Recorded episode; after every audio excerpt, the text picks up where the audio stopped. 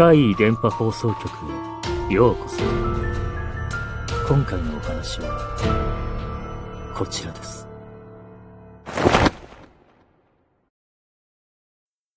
悪夢の続き。僕は幼い頃から常に誰かに見られているという感覚がありました。家族や他の誰かといるときはほとんど気になりませんでしたが、一人になると、その感覚に恐怖を覚えました。そんな幼少期でしたが、以前、夏休みにおばあちゃんの田舎で体験した奇妙な二人の少女にまつわる出来事をこちらで紹介しました。あの時僕は小学校2年生。あの出来事以来、誰かに見られているような感覚はなくなりました。さすがに出ると噂の場所に近づくと寒気や吐き気はしましたが、それでも数年間は平和に暮らしていました。ところが、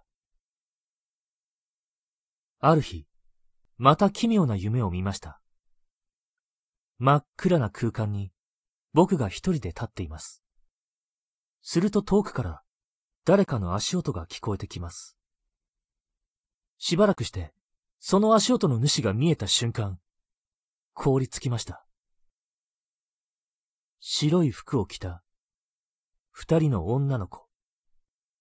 小学校2年生の時、田舎で遭遇したあの少女たちが僕の方へゆっくり歩いてきます。幸い距離はかなりあり、歩く速度も遅かったため、接触することはありませんでした。しかしあの日の恐怖が蘇って、僕は逃げることもできずに、ただ立ち尽くしていました。だんだんと自分の息遣いが荒くなっていくのがわかります。そして目の前が暗くなっていく。視界が完全に闇に覆われた時でしょうか。僕は目を覚ましました。起きてすぐはパニック状態でしたが、受験勉強の疲れから悪い夢を見ただけだと自分に言い聞かせました。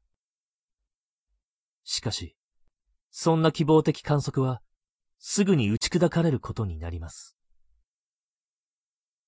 その日の夜、塾の帰り、近所の公園である女性を見かけました。その女性は冬だというのに、袖は肘くらいまでの長さの白いワンピースを着て、公園の真ん中に立っています。その姿はどことなく、夢の中の少女に似ていると感じました。恐怖を覚えた僕は足早に家路を急ぎましたが、夜、またあの夢を見ました。二人の少女が僕の方へ歩いてくる。前回よりも距離は近づいている。そして白いはずの服が、赤く、黒く染まっていたのです。そのグロテスクな変化に恐怖しながらも、僕はまたも動けずに立ち尽くし、同じように目が覚めました。次の日も、またその次の日も、同じような夢を見ました。日を追うごとに距離は縮まり、少女たちの服もさらに赤黒く染まっていく。まさに悪夢でした。最初の夢を見てから4日後の夜、塾の帰り道でまた、あのワンピースの女性を見かけました。一人で暗い道を歩いているだけでも怖いのに、その女性を見て僕の恐怖は膨れ上がりました。女性の服が半分ほど赤黒く染まっていたのです。あの、夢の中の少女たちのように。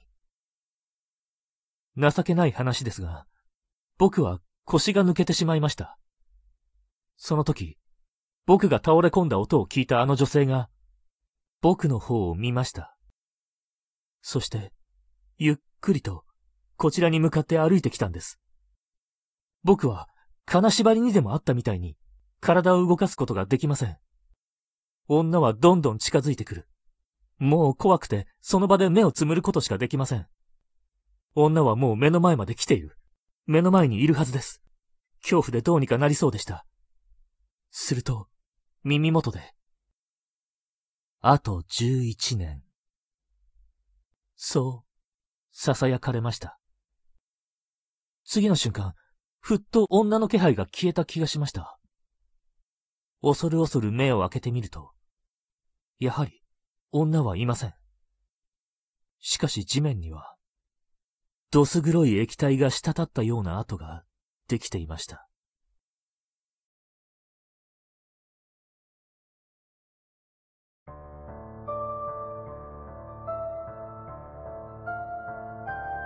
その日以来、あの悪夢はもう見なくなりました。ですが、幼い頃に感じていた誰かに見られているような感覚がまた戻ってきました。夢の中の少女についても、あの女性に言われた、あと11年という意味も何もわかりません。あの女性の顔ははっきりとは覚えていませんが、明らかに大人だとわかる体格にしては、比較的幼い顔だったような気がします。さらに、囁いた声は、子供の声。小学校2年生の時、田舎で聞いた、あの少女の声だったと思います。あと11年というのは、僕の余命ではないのかと、時々考えます。考えるたびに怖くなります。僕はこれからの人生、あの言葉と少女たちに怯えながら暮らしていかなければならないのでしょうか。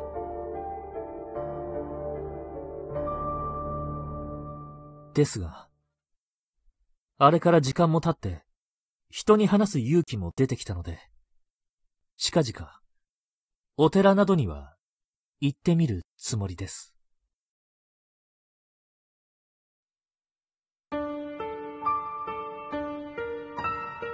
いかがでしたか？次は、あなたの身に起こったお話を聞かせてくださいね。